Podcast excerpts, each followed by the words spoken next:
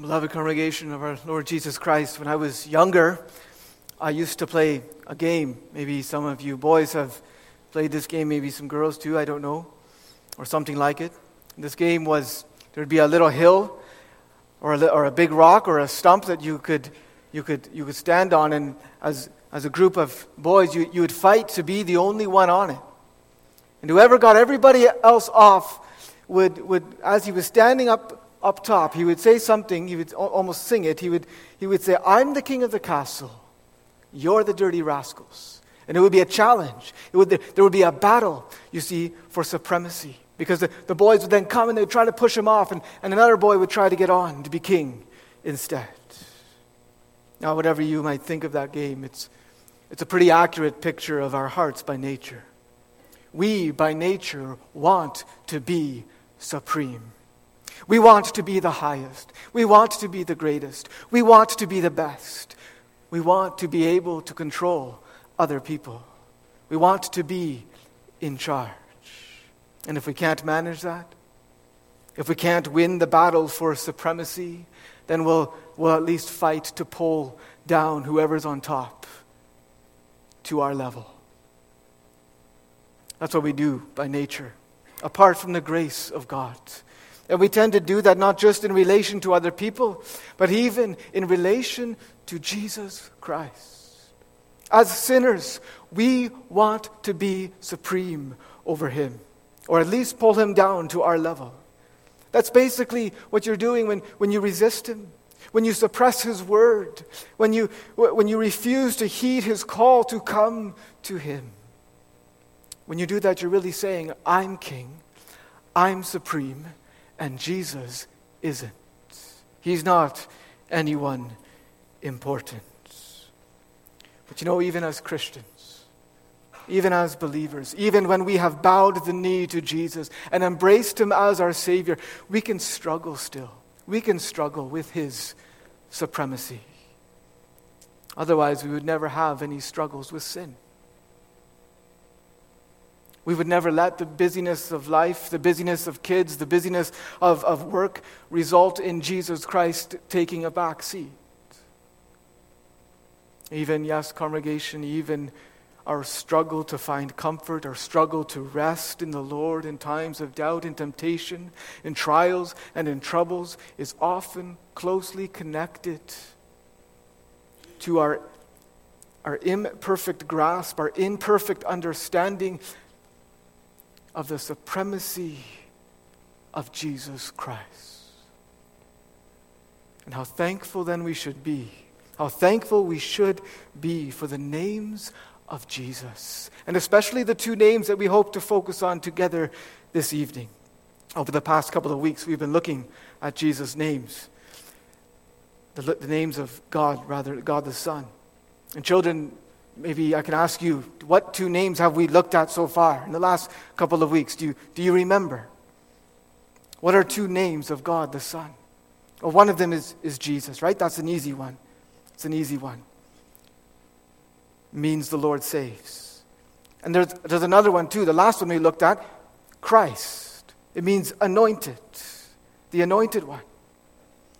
And the Bible mentions many other names of, of God the Son, of, of Jesus Christ, and, and all of them help us to understand more of who He is. But tonight, in, in line also with our catechism and our confession of, of faith, we want to focus on just two more names the only begotten Son of God and our Lord. Because what both of these names highlight congregation, and, and this comes out in the, in the Catechism's explanations of them also in Lord's Day 13. What they highlight for us is the supremacy of Jesus Christ. And that's why, though I, I thought about dividing this up into two sermons, it seems a little bit unfair to, to do, do one sermon on Jesus and one sermon on Christ, and then two sermons on the Son of God and, and Lord. I thought about dividing it up, but I decided to do both names in one sermon because both of them point to the supremacy of Jesus Christ as God's Son and our Lord. And that'll be our theme. So, as we look at these names also in light of the passages we read, John 1 and 1 Thessalonians 4 and 5, as well as others, we hope to note three things. Three things they teach us about Christ's supremacy. First of all, we'll focus in our first point, especially on his name as the only begotten Son, and we'll note there his unique supremacy, especially through, through that name. And secondly, then, focusing more on his, his being our Lord, calling him our Lord, we'll focus on his rightful supremacy. And then, thirdly, we'll talk about his comforting supremacy. So, first, let's notice how, how these names highlight the unique supremacy of Jesus Christ. He is called the only begotten Son of God and our Lord. And our focus, as I mentioned, will be on his being only begotten here, but, but just note that his identity as our Lord certainly implies his unique supremacy. Because what does Jesus say to his disciples in Matthew 6? No man can serve two masters. You, you can't do it. That's the same word there. You can't serve two lords. There is and can be only one Lord. But the Catechism especially emphasizes his unique, his unique supremacy in connection with his name, the only begotten Son of God. And question 33 really explains the reason for that emphasis. Why is Christ called the only begotten Son of God? Since, since, here's the reason why we're asking this question, we are also the children of God. In other words, what's the difference? What's the difference between Jesus Christ as God's Son and ourselves? True believers as God's children. How is he unique?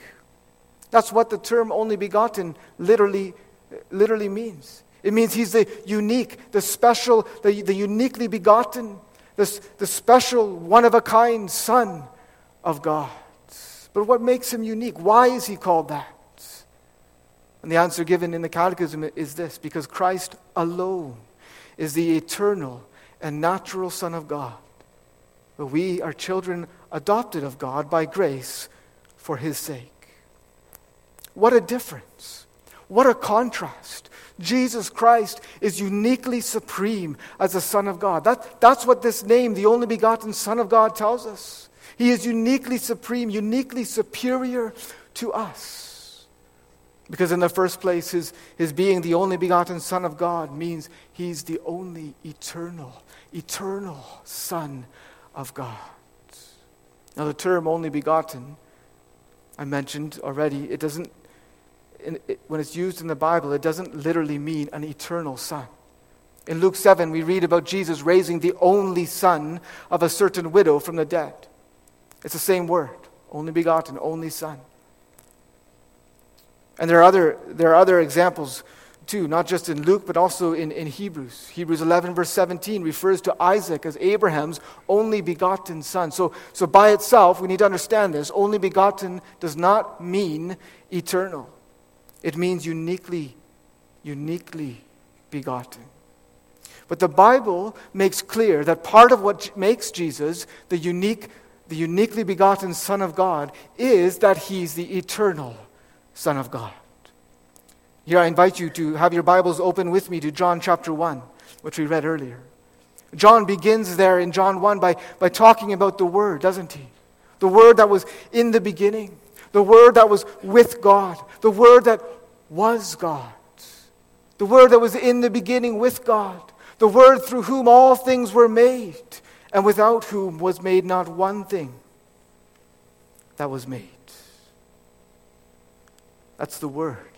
But it's very clear as you keep reading in the chapter the Word is not a thing, it's a person.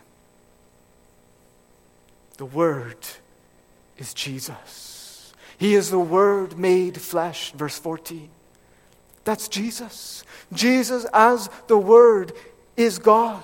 He's, that means He's outside of creation, He's outside of time, He's eternal. In John 1, verse 15, John the Baptist says that Jesus was before him, even though he came chronologically as a human after, after John. And that implies again that he is eternal. And there, there are other texts I could mention that say the same thing. And that's why, congregation, that's why the teaching, the teaching of both the Jehovah's Witnesses and the Mormons are wrong. They both teach in different ways, but they both essentially teach the same thing that Jesus, before he became man, was the first created being. A congregation, Jesus cannot be a created being and at the same time be the Word through whom all things were made. You, you can't put that together. We need to understand that. Jesus Christ is the eternal, the uncreated Word. He is God. But then in verses 14 and 18, we learn that this eternal person, this eternal divine Word, is also the only begotten, the unique Son of God. Look at what John writes in, in verse 14. He says there, And the Word was made flesh and dwelt among us. And he says, We beheld his glory, the glory as of the only begotten of the Father and then in verse 18, he writes this No man has seen God at any time, the only begotten Son, which is in the bosom of the Father. He has declared him. He's talking about Jesus here. So John tells us that Jesus not only is the Word, he is not only God, he is also the only begotten, the unique Son of God. But again, we must press further. What makes him unique as the Son of God? And John John doesn't tell us explicitly in this passage. He doesn't spell it out specifically, but he does imply it. Because look at what he says in verse 11 and 12. Verse 11 and 12. He, that's Jesus, the Word, the light, he came unto his own, and his own received him not. But as many as received him, to them gave he power to what? To what? To become the sons of God, even to them that believe on his name. Did you catch the clue there? It's in that word, become. Believers are given the power, they are given the right to become children, to become sons of God. But notice what John doesn't, John doesn't say that about Jesus. He doesn't say that about the only begotten. He never says Jesus became God's Son or that he was given the power to become God's Son. He describes him simply as the only begotten Son of the Father. And that implies what? It implies, congregation, that he's not just the eternal, uncreated, divine Word.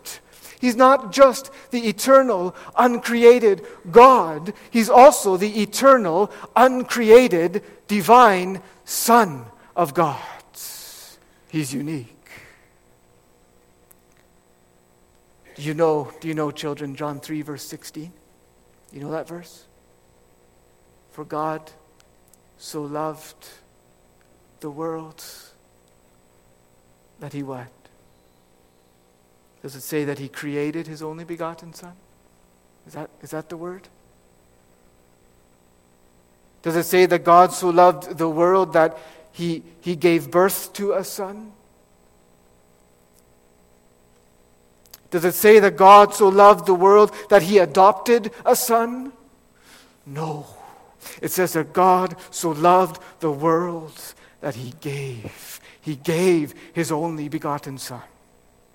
He so loved the sinful world that he freely gave. He sent the one who was his only begotten son, the son, the one who was from all eternity. He gave his eternal Son to become our flesh. He gave his eternal Son to become a sacrifice for the sins of man. He gave his eternal Son to die in the place of sinners. Christ is the eternal Son of God. That's what makes John 3:16 John 3:16. That's what makes the God's love for the sinful world so overwhelming, so breathtaking. And that's also what makes Jesus Christ so uniquely supreme, because he is the only, the only eternal Son of God. And that highlights, congregation, that highlights for us his essential, his vital importance. It highlights his, his glory. And it highlights how crucial it is that we listen to him then. This is my beloved Son, God said of Jesus. Hear him. How crucial it is that we believe in him, that we obey him. Do you? Do we? He alone is the eternal Son of God, and He alone is also the natural Son of God. That's the other thing that makes Him unique, and therefore also supreme. And again, we, we can draw this from the contrast in John 1 between believers who become the children of God and Jesus, who is the Son of God, the only begotten one. The point in verses 12 and 13 of John 1 is that we are not. We are not, and we do not become children of God by nature. John is writing here a little bit also against the, the Jews. Because the Jews in Jesus' day and, and still in John's day and, and others too, they, they thought they, they, they presumed that they were God's children because of their natural descent, their physical descent from Abraham. You can read about that later in John. But, but, but John is emphatically saying here already in the beginning of his gospel no, no. You don't become a child of God by being a Jew, by being physically descended from Abraham. And the same is true today, congregation.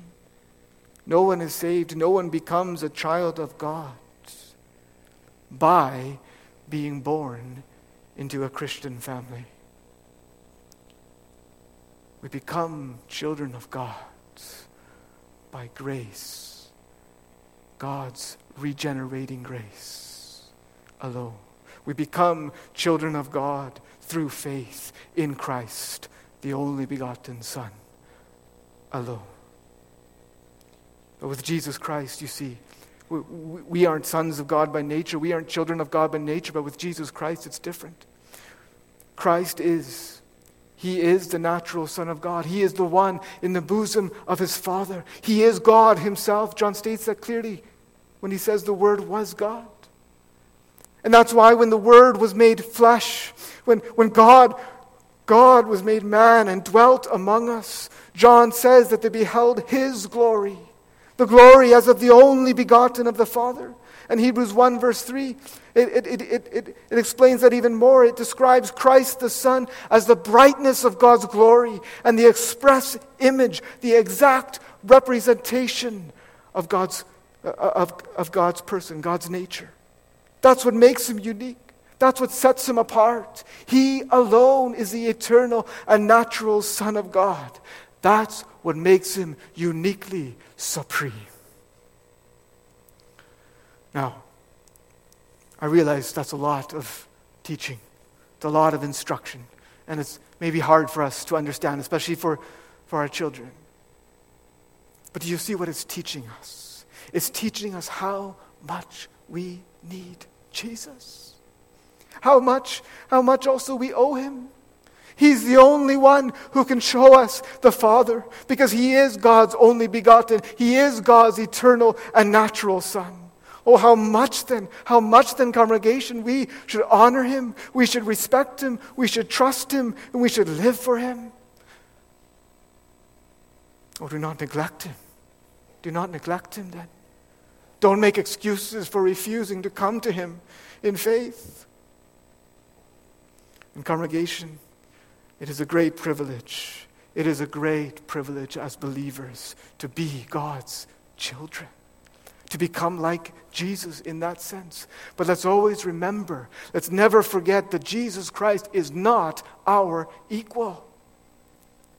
He is not God's Son the same way we are. He is supreme. He alone is the eternal and the natural Son of God. If I can use an illustration, and I mean no disrespect, I mean it with all reverence. He is, as it were, the king of the castle. But the wonderful, the amazing thing is, congregation, that as the king of the castle, he doesn't push us off, but he invites us to join him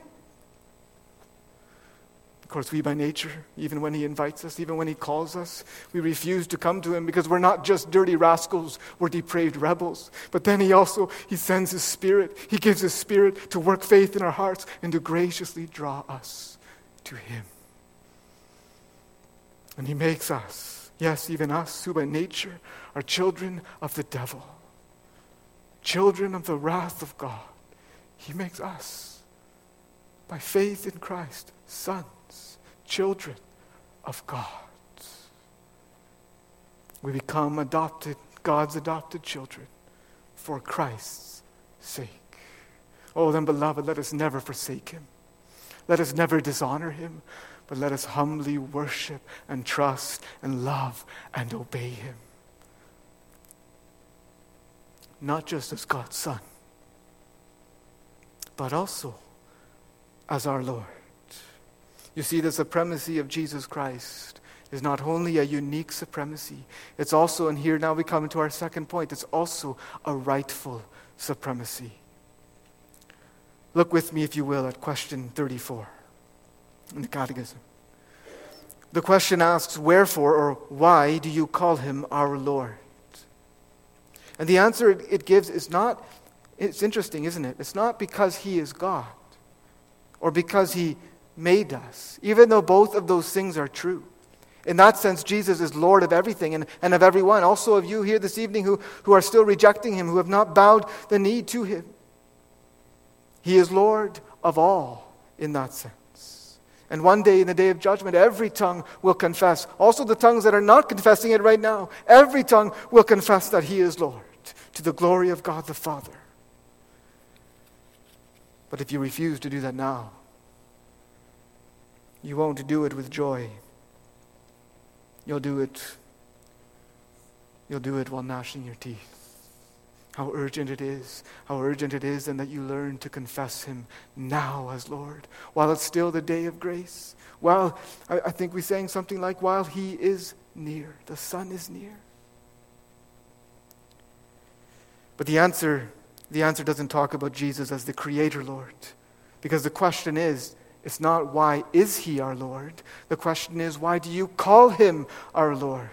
It's a question to the believer, you see.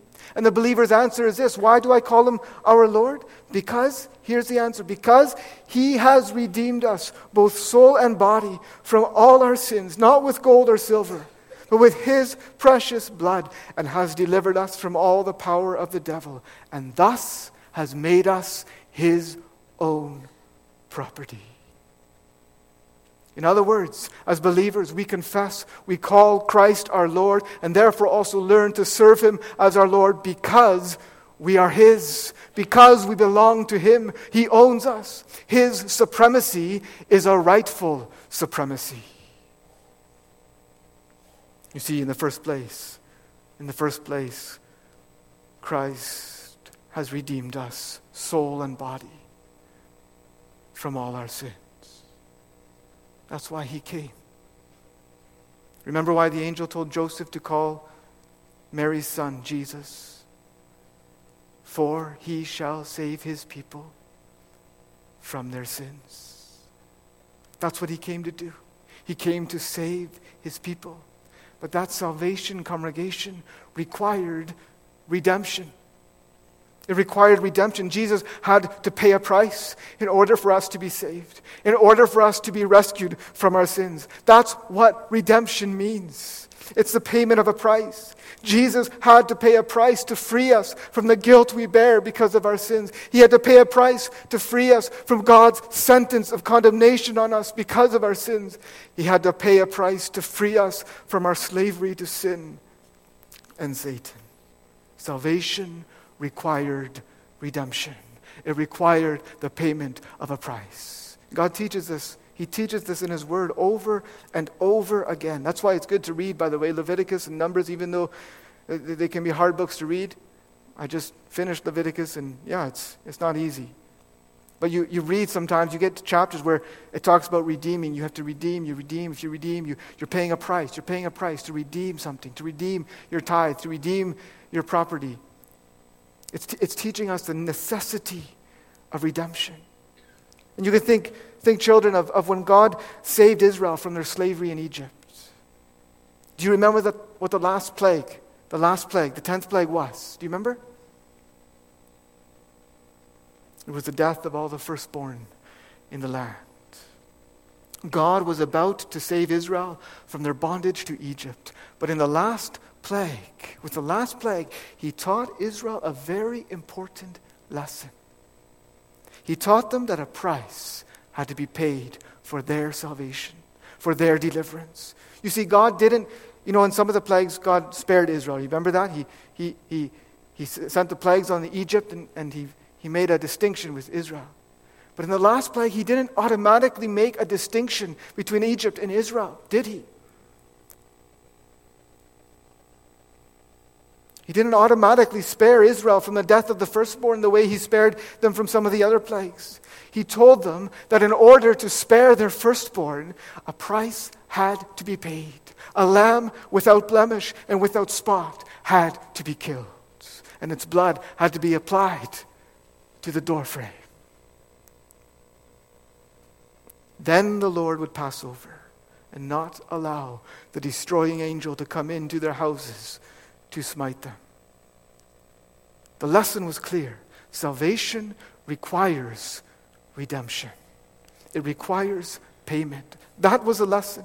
And congregation, it points, you see, it points to our need as sinners. We need to be saved from our sins.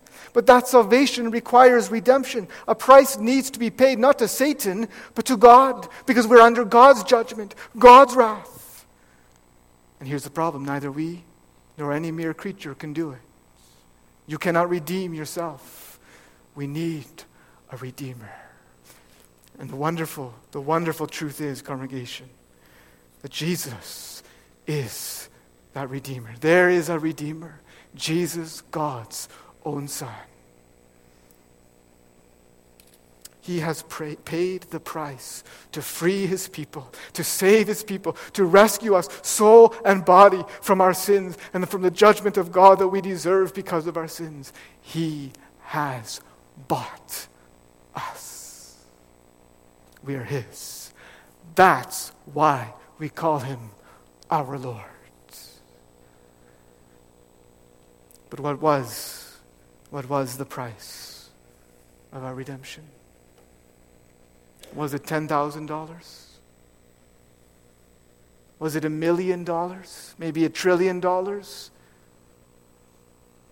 Was it all the gold and silver in the world? Was it the blood of all the animals that could be found? No. The price of our redemption, the only way we could be saved, congregation, was through the blood of Jesus Christ, the blood of the only begotten Son of God.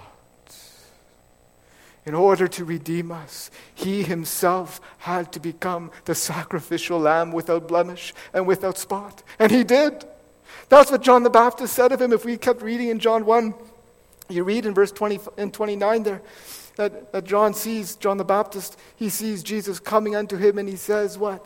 Behold the Lamb of God who takes away the sin of the world, meaning not just of the Jews, but also the Gentiles. Christ redeemed us by becoming the sacrificial, the Passover lamb. He shed his blood for his people. He gave up his life for us. He died. He died for us. Listen again to 1 Thessalonians 5 verses 9 and 10, which we read earlier. For God has not appointed us to wrath, but to obtain salvation by our Lord, by our Lord, Jesus Christ, who what? Who died for us. Christ has bought us, dear believers, here this, morning, here this evening.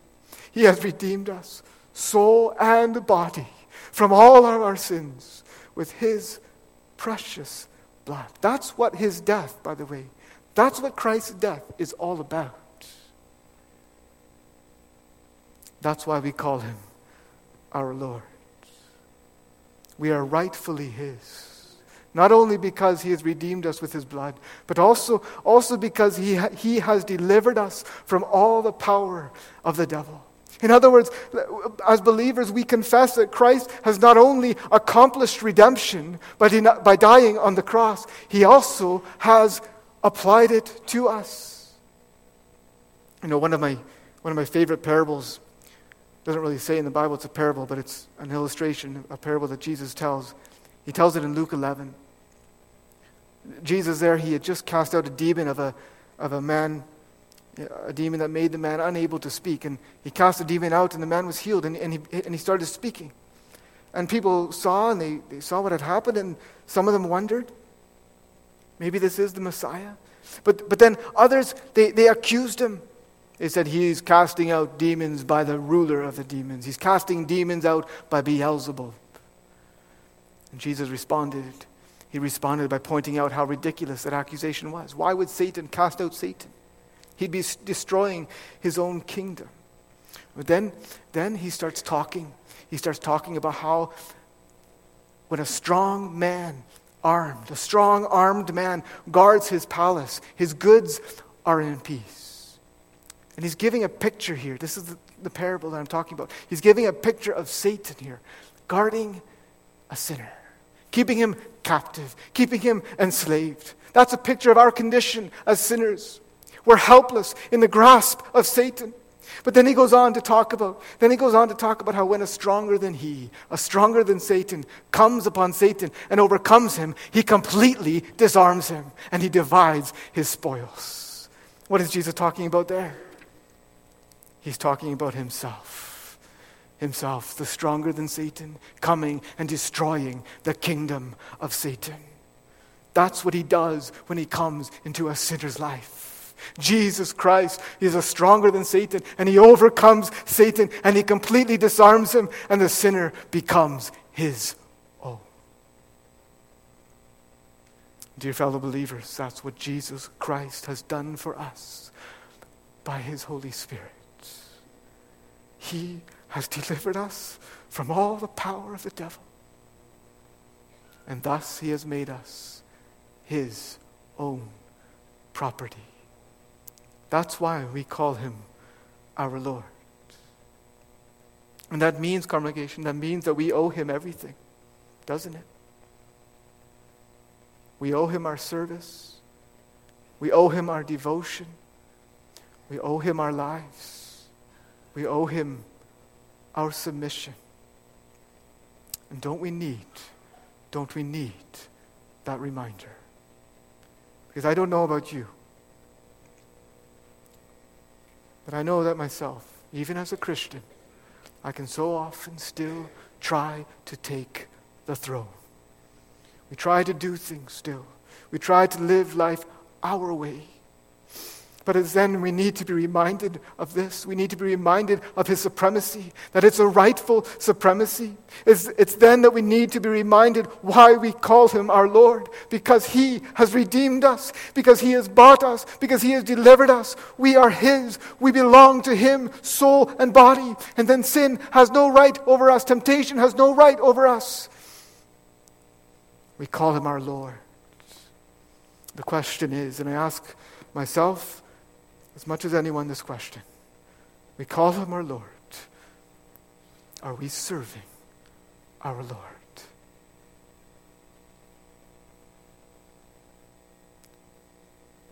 The congregation, there's no better master. There's no better master than him. You see, his supremacy is not just a unique and a rightful supremacy. It's also, and this is now our third point, it's also a comforting supremacy. And this is important to emphasize too, because, because being described, being described as the property of Jesus doesn't sound very comforting at first glance, does it? It sounds rather cold, rather, rather uncomforting. I mean, if Jesus just views us as a piece of property, how do we know he won't just get rid of us? Especially when, when our hearts still have so many weeds and, and thistles and, and sins. How, how do we know he'll watch us and, and keep us? Congregation, the wonderful truth is that Christ's supremacy as our Lord is not only a rightful supremacy, it's also so richly comforting. You see, you see, being the property of Christ doesn't mean it doesn't mean that we're disposable to him. How could he ever dispose of those, of those whom he purchased with his own blood? Being the property of Christ's congregation means that we're unchangeably loved by him. It means we're appointed. We're appointed. As 1 Thessalonians 5 says, not to wrath, but to salvation. It means being the property of Christ means we're cherished by Him. It means He will take care of us. It means He will defend us. It means He will sanctify us. It means He will never forsake us. It means He will preserve us. And He will do this all of our life long, no matter what trials He sends our way, because He is our Lord. And He will not give up His supremacy. No man shall pluck my sheep out of my hand. He will not give up his supremacy, not in any situation, not even in death. And that's Paul's point. That's Paul's point when he tells the Thessalonians don't grieve as those without hope over the death of your fellow believers. Because when the Lord returns, those believers who have died, they're going to be the, the first ones to meet him. The dead in Christ will rise first, and then we who are alive will, will be caught up and, and remain, will be caught up together with them in the clouds to meet the Lord, our Lord, in the air. And so what? So we shall ever be with the Lord. That's the comfort, you see? That's the comfort we may have when we call Christ our Lord. It's the comfort that He will take us to be with Him. That's what 1 Thessalonians 5, verse 10 tells us. It tells us that Christ died for us. So that what? So whether we wake or sleep, we should live together with Him. Doesn't that make the supremacy of Jesus Christ so comforting? Maybe you are here as a struggling believer. Maybe you are here, you're afraid of what might happen to you. Maybe you've had to suffer something you wished you wish you never had to suffer. Maybe you're facing a trial you don't want. Well, then let these words of Paul concerning our Lord Jesus Christ be a comfort to you. He is supreme. He will help you. He will care for you. And whatever happens, He will make sure that one day you will live together with Him in glory. Because you are His. And He is supreme. So trust. And for those of you who are here tonight and have not truly called Jesus your Lord, I urge you in the name of Christ to bow your knee to Him today. It's not, congregation, it's not too good to be true. Even now, as a supreme, only begotten Son and Lord, He calls you, and He calls you personally, and He calls you sincerely. He means it. He means it. Come to me. With Him there is salvation. With Him, there is the right, the power to become the children of God. With Him, there is eternal protection and preservation. With Him, there is blessing and life everlasting. Oh, then hear Him, hear Him calling. Even now, come to me. Believe in me. And come. Believe. Because what do the scriptures say? Blessed, blessed are all those who put their trust in Him. Amen.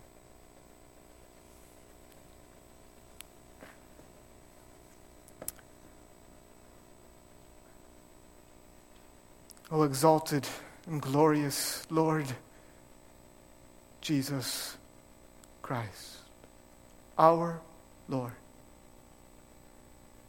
we come in humility before you.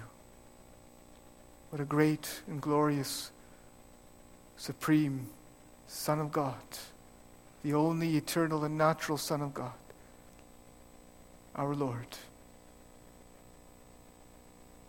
What a great God you are. As we come before you this after this word, O oh Lord, we pray that you would take it and that you would cause it to enter deeply, deeply into our hearts. To the hearts of those here who are not yet yours. We pray for them. We pray, O Spirit of God, that you would work even now. Draw them, draw them to yourself. And Lord, forgive us. Forgive us for the times, all the times, we try to be supreme. Help us, help us to rest in you. Also in our struggles, in our trials and troubles, whatever they are, Father. We pray that you would help us to rest in our Lord Jesus Christ, trusting that He will take care of us, He will defend us, He will preserve us, and He will take us to be with Him forever, one day. Help us in this week, O oh Lord, to live in a way that shows that we don't just call you our Lord, we also serve you as our Lord. And we pray that also in the times that we sin, we would not despair, but we would go to Christ, to go to the one who is perfect and who calls us to come. We ask this in Jesus' name alone. Amen.